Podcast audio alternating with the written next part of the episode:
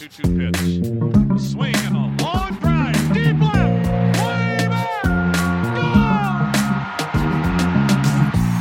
All right, welcome back to another episode of the Baseball America Fantasy Podcast. This is your host, Geoff Pontes.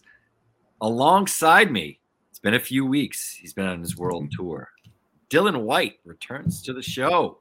Dylan, man, how you doing? How's it going? Uh, not too bad, not too bad. Shout out to uh, Chris Clegg pinch hitting for me while I was uh, detained um, with illness. Uh, did a great job, great podcast. And uh, do, do I have to look over my shoulder? Or am I? Uh, You're good. you did a great job. It was wonderful, but uh, yeah, he was he was great. It was uh, a huge help. But come on, Dylan. No one, no one can replace Dylan. No one can replace Dylan. Maybe maybe Brian Slack, but that would be about it. Very good.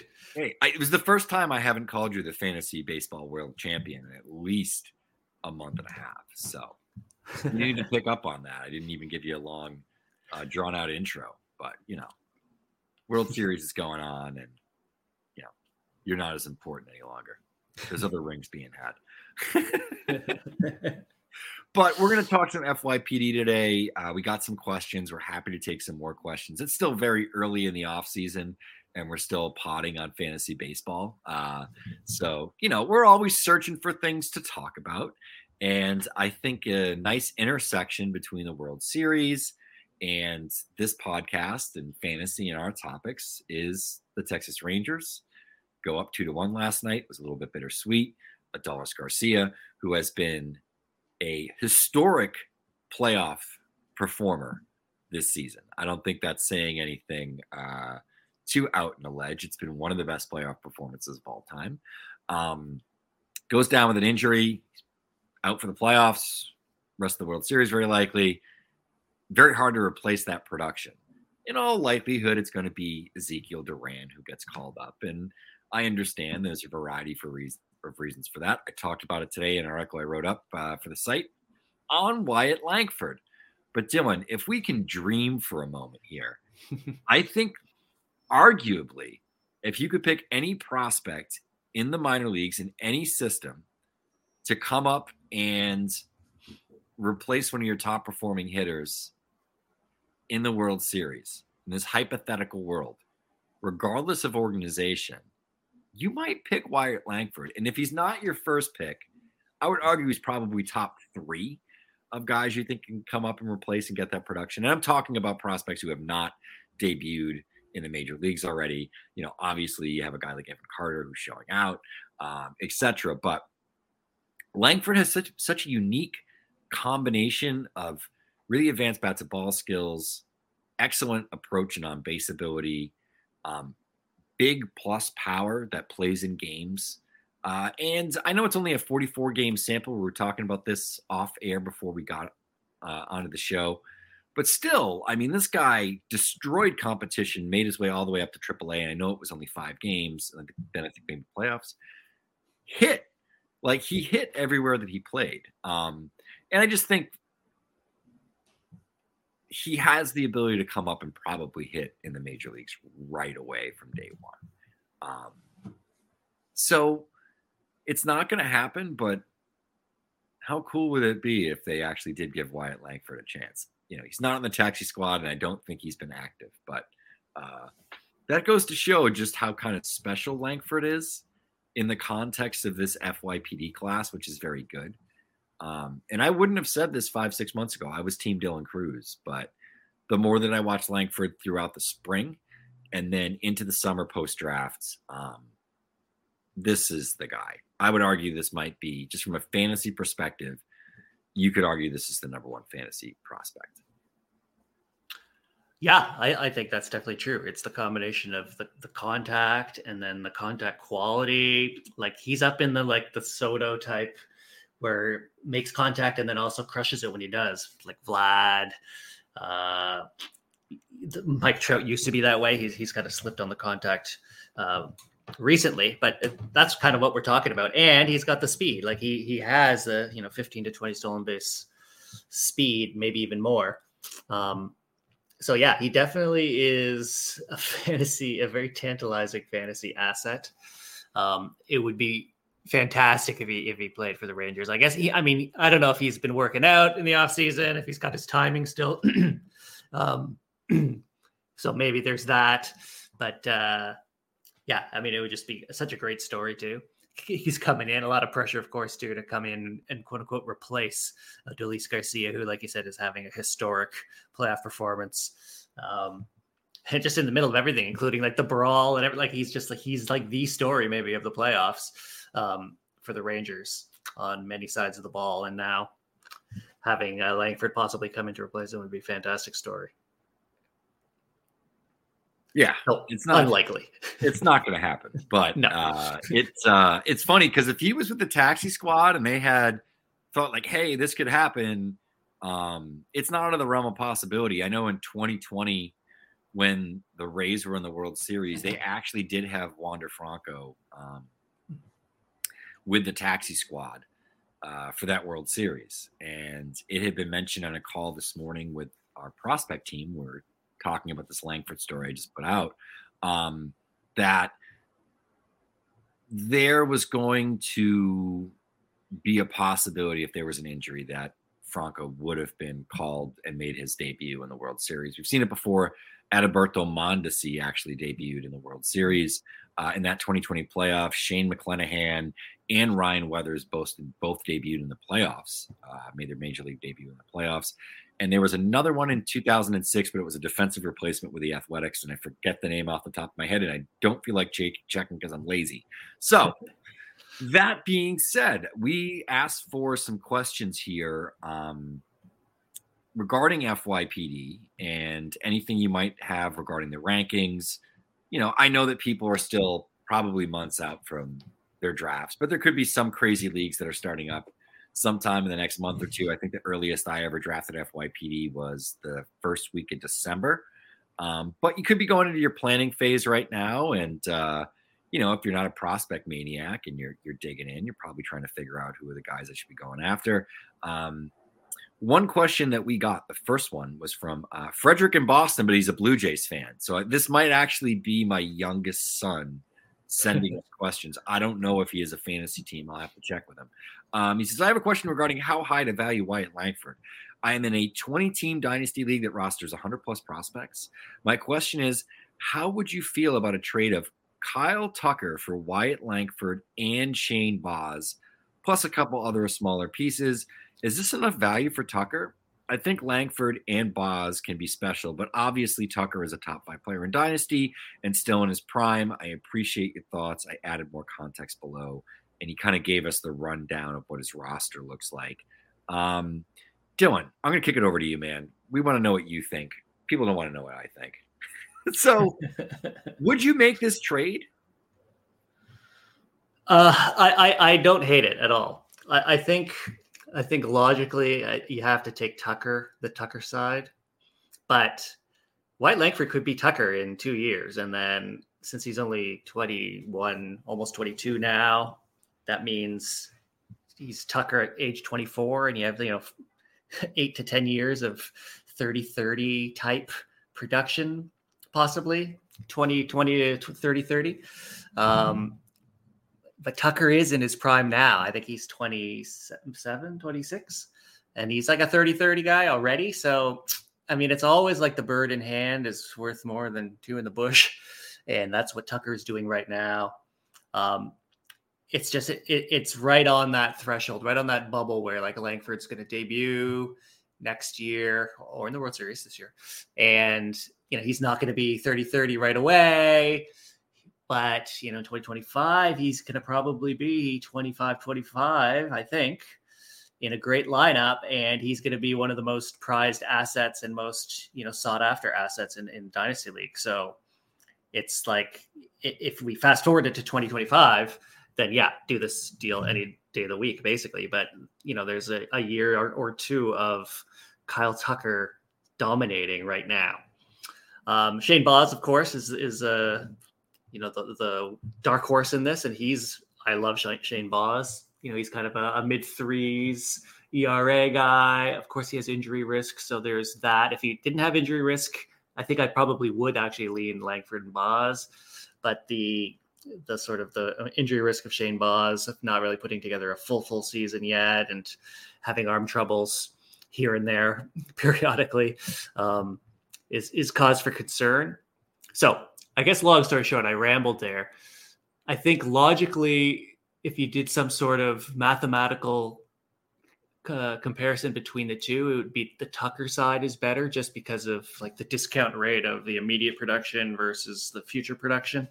Um, but in like two years, you'd be looking back thinking, I could have had Langford and Baz for Tucker back then. Why didn't I do that? Um, so that there is a case for the Langford Baz side based on window. But I think right now you could one one could get more for Tucker and uh, uh, having that asset instead of Langford and Baz right now, and of course all that could change by June. I don't know if I answered the question. Yeah, I think- no, I, I think It's very did. close. It's very very it's close. I mean, because the thing with it, the the the dark horse is Baz that um he could more than make up the difference in stolen bases. Like I can see Langford and Tucker not being far off, but maybe Langford being like 10 to 12 spots, maybe lower in an overall dynasty startup draft because Tucker has that speed. You're trading some age, but not a ton. Um, you know, um, so I think like it really does come down to how much you believe in Shane Baz. If you believe in Shane Baz and you think, hey, this guy can give me hundred innings next year and then 150 the year after and be one of the top like K to BB type of arms, you know, in terms of when he's in the lineup, he's helping my ratios and boosting my K per nine numbers. Um, I can see the value there.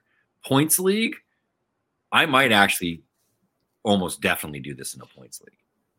I think Roto, I'm a little bit more hesitant just because of the difference that a Tucker can make versus uh, multiple players, even if they're good players. Um, and I think like if you're rebuilding, this isn't a bad trade to make. You know, if you're two years away from like a real competitive window, probably not a bad trade. So there's some, probably some league context too, but um, I think just your standard five by five 20 team dynasty league, it's always tough to give up a guy like Tucker because you can still get seven or eight years of good Kyle Tucker. Like that's not out of the realm of possibility in terms of you know what could be out there. Um, even if the steals drop down a little bit, like he's still gonna mash. So it's tough. That's a that's a tough one, but hopefully Yeah. we gave you some context and some things to think about. But there, there's no wincing if you hear that that trade was made. Like, ooh, how could that guy do that trade? There's Yeah, none of that. no. It's like, oh, I, I that's I, I like that. That's interesting. That's uh, fascinating. Curious how it turns out. That type of thing. So Yeah, exactly. Um, the second question that we had, uh, we'll get into it. You know what? We're gonna take a quick break, and we'll be right back. We're driven by the search for better. But when it comes to hiring, the best way to search for a candidate isn't to search at all. Don't search, match with Indeed. If you need to hire, you need Indeed. Indeed is your matching and hiring platform with over 350 million global monthly visitors, according to Indeed data, and a matching engine that helps you find quality candidates fast. Ditch the busy work. Use Indeed for scheduling, screening, and messaging so you can connect with candidates faster. And Indeed doesn't just help you hire faster. 93% of employers agree Indeed delivers the highest quality matches compared to other job sites, according to a recent Indeed survey. What I love about using Indeed is how it does a lot of that organizational work for me. I can sort through candidates, I can respond to them, I can schedule interviews all through Indeed. Leveraging over 140 million qualifications and preferences every day, Indeed's matching engine is constantly learning from your preferences. So the more you use Indeed, the better it gets.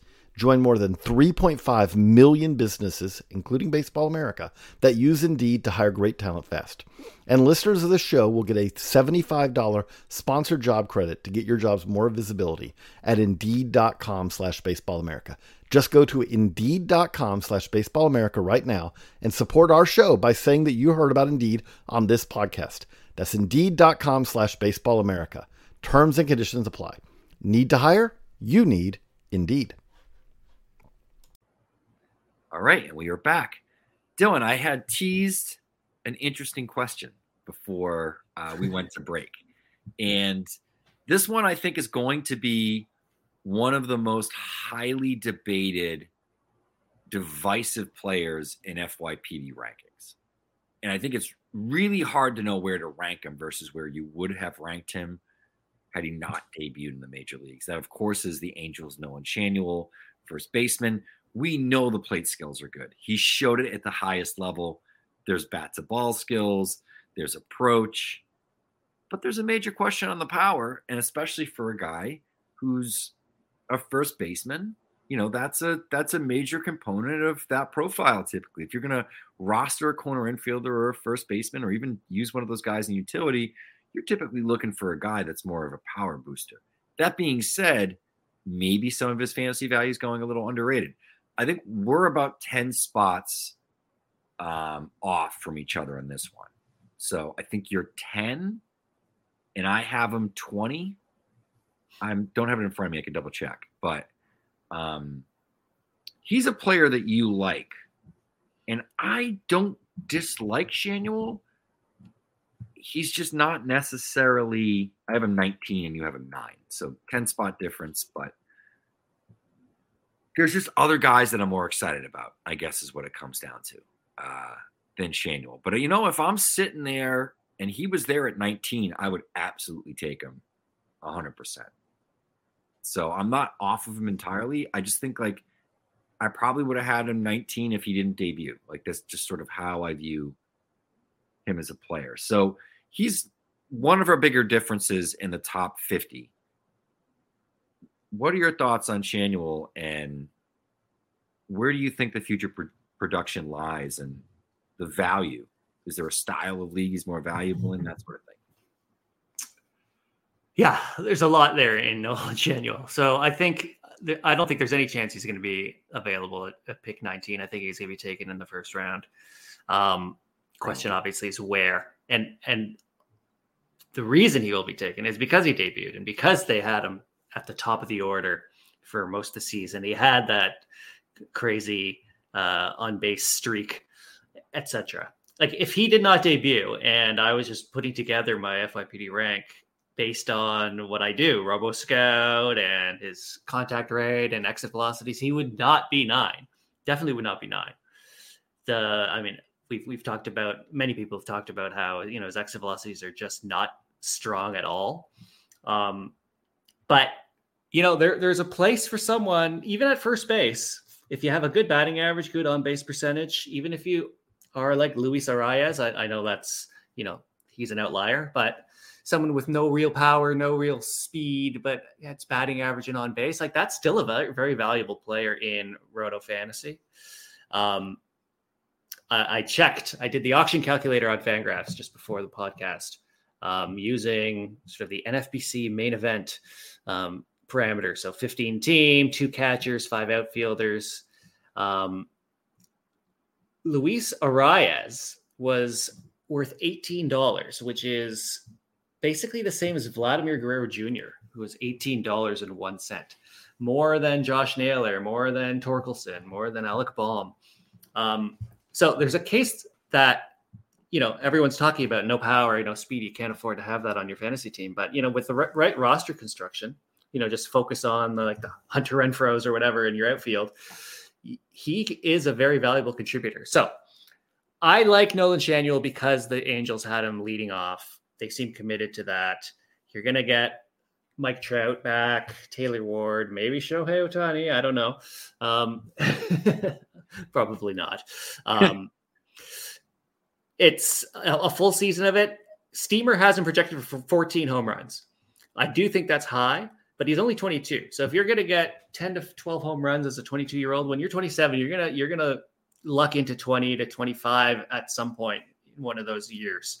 Um, so it's not completely empty. He, I know he doesn't have the exit velocities now, but I do think they'll go up. So I think he's a guy that you know. 12 home runs, 280, maybe that's too high. Batting average, 340 on base like it's not the most captivating, but as a rookie and only 22 years old, and you know another eight years of of production, I think that's a pretty valuable fantasy asset, especially since he's going to be contributing right from opening day.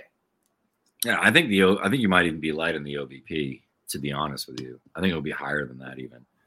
Um, I think he's a guy that could hit whatever 275, 280, um, with like a 385 OBP. Like he's gonna push 400. Just Yeah, I don't know why I said 340, 360. Yeah, yeah, yeah. Just because he walks so much. Um, Yeah. yeah, I- yeah. I guess like I just worry about. I, I go after a lot of skill hitters in mid rounds, and like I worry that a guy like this with the investment, I'm a, I'm not necessarily getting the trade upside that I think I can get with other guys in that range. I'll Yeah. say. Um, and even like as a competing team, just I don't need a first baseman right now. So um, when I'm looking at like who's more of a a, a tradable asset, you know, um, I I you know I it's it, it would be tough for me to take him over like in Arjun Nimmala or like a Bryce Eldridge um, or even like a Tommy Troy, just because I feel like all those guys have pretty short paths to like top 60 relevancy in fantasy leagues, like immediately, you know. And if you're dealing with like a rebuilding team, I just don't know if they necessarily go after Schanuel. I don't know. I mean, I guess I'm thinking out loud right here, but he's just not the style of player that I I typically would chase like in the top 10 to 12 picks. That said, in my 12 team head to head points league, keep 8 and then you have prospects that you can keep for 2 years as free keepers if they're promoted from your minor league system. I would probably take Schanuel in like the top 5 or 6 there just because it's a shorter window and I get them for free. And guys like in that points format, guys like Steven Kwan are like top 25 to 30 hitters sometimes, you know. Um, like Luis Arraez is a valuable. He doesn't strike out guys like that. So I don't know. I, I think in a deeper five by five dynasty, whether it's OBP or average, it wouldn't matter all that much. I think I'm probably less apt to roster him or just to chase him in general. But I do think in points, I definitely would be more in, and especially if it's a shallower, where it's like it's really more of a feeder system than a than a hold and uh, you know a draft and hold and wait sort of situation with your minor league system. Probably would be more in on Schanuel.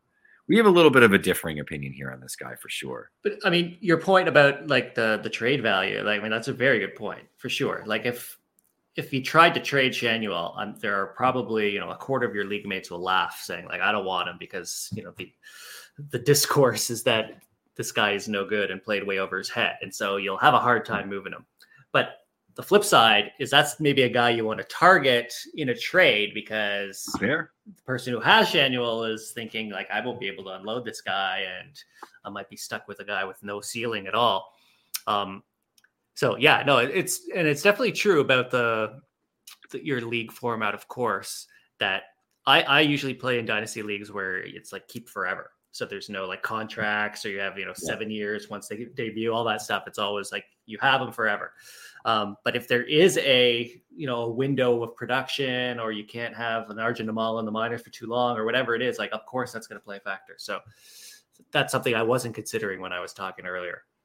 Um, Schanuel will be producing in the majors immediately. He may not be producing that well, and so it's kind of the the situation I often see in, with pitching prospects where they'll come up and their first year they're not very good. And the second year they're like fine but like you have to make a decision of how you got to keep them on your roster because they're taking up a valuable spot with only like a seven bench or whatever um because they tend to take a longer time to sort of manifest into the the pitchers they're going to become.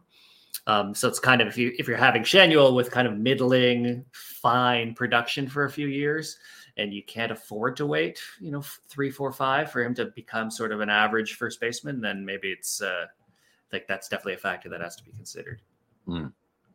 Yeah, you know, um, He's divisive. He's interesting. I I don't think he's without value, and I don't think that he's a bad player. Um, and I think you're probably far more pragmatic in your approach on this than I am. Uh, you know, and removing preconceived biases. Uh, but I don't know, or I'm just stupid and I like the I'm like Patrick Starfish and I like the shiny the shiny thing in Bryce Eldridge and the exit velocity numbers, which is totally in the realm of possibility. Um, we got another question here, and I think I think it feeds into our last conversation, but I think there's some other players that we probably also have disagreements on, and it was who is the player that you two have the uh, the biggest dis that you guys completely disagree on is the phrasing. Um, but uh, I don't know. I we I don't think we completely disagree on Schanuel.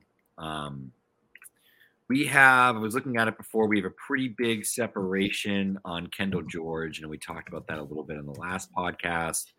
Our separation on Colin Houck is fairly large, but hmm. I don't remember you being that low on Colin Houck. Um, we're lower on Thomas White versus each other. Uh, you're 38, I'm 56. Um, Charlee Soto, you're 41. I'm 66. Seeing a theme here with some of the prep pitching. Mm-hmm. uh, I'm 74 on Trevor Werner, and you are 39. Um, I like Trevor Werner, so it's not like I dislike him, but um, you truly believe that he's going to be one of the better college hitters from this draft, though, at least based on the numbers and some of those things. Am I am I wrong to categorize it like that? Uh, you're not wrong. He, uh, I, I really like the underlying data, and Robo really liked him too. I, I think like with Kendall George and Trevor Werner, it's like I like George too. It's just that like you really like George, and so like you like yeah. Werner, and I really like Werner. So it's like yeah. that's why the discrepancy happens. That you know we're kind of planting our flags in a way on the guys we think are better than the sort of the consensus rank. Yeah, exactly. Um, I think Luke Keaschall's another one. I saw a lot of Luke Keaschall. I think he can hit. I think the power started to come in. I think he's a really good ball player. Like does a lot of things well that help a team win. Um, and I think he's going to get a lot of opportunities. I'm also really high on Mike Boeve. I think it's a great hit tool. I think there's more power to come. I think he's in the right organization to develop that profile. Um, not the Brewers have like crushed it with hitters, um, but they get their guys there, and I think the players have improved. Um, and there's opportunities for Bovey as well. We had a pretty big disagreement on that one. Um, a little bit higher on Travis Honeyman. A lot of these guys are like Cape guys, guys I've seen be really good. so I might be higher than like consensus on some of these players just based on my own anecdotal scouty bullcrap experience, right? Um, yeah, but that's valuable, right? That a lot of yeah, I think other I think rankers don't have that. I think with like FYPD stuff, it does make a difference because it's so hard to like measure data and performance and these small samples and pro ball and everything else. Um, two guys that you're higher on, I think, are interesting are uh, Max Anderson and Jonathan Long, who both can hit. And like we're, you know, I know Anderson in particular was a really good college player.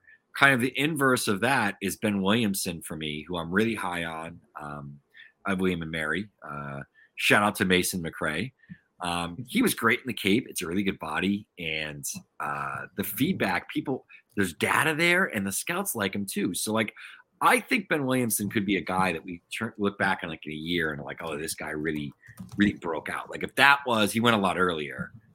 Um, but if that's like Zach DeZenzo next year, like the older college guy that has a really good year, not putting draft, you know, and bonus numbers on it or anything, but just the older college guy who has a good year that maybe is a little bit under, un, unexpected. It might be Ben Williamson, and he's a better defender than DeZenzo is, you know, and he hits the ball hard. Like it's not that power. Plate skills might be a little bit better.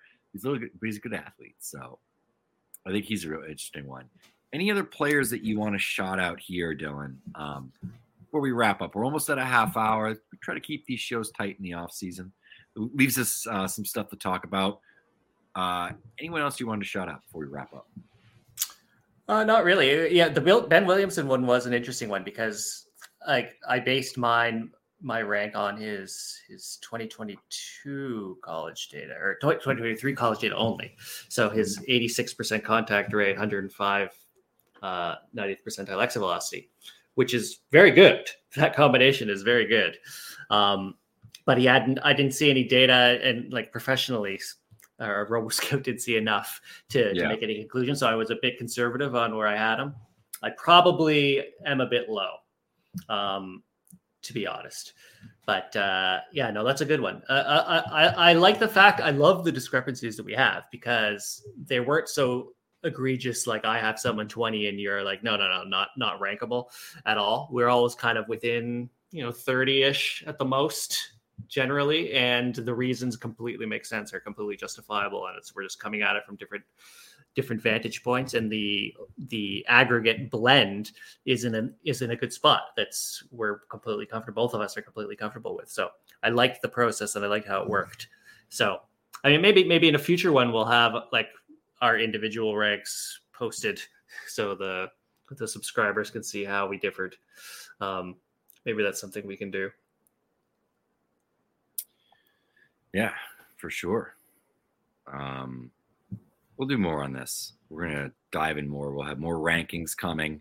We were having having some chats before we got on air about the content to come and how we're gonna roll it out. Uh, so we're gonna have fantasy content earlier this year. We're gonna be able to spread it out a little bit more, get more in depth, and uh, you know, hopefully uh, help you guys not just crush your drafts, but crush your off season. I think that's the biggest thing. It's just finding your target players, the people you want to go after, the players that you want to acquire, um, and figuring out how you can get them, getting those pieces, making some interesting deals, uh, finding some of those you know underrated assets. However, you're able to add. You know, I know there's a variety of functions in dynasty leagues depending upon your setup, whether there's contracts, whether there's a big draft or an auction or just strictly trading. Right? There's always different ways to acquire players and. Uh, you know the best managers do a lot of their best work right now frankly you know the early trading season where people are a little bit scared um, going out there and finding the deals early when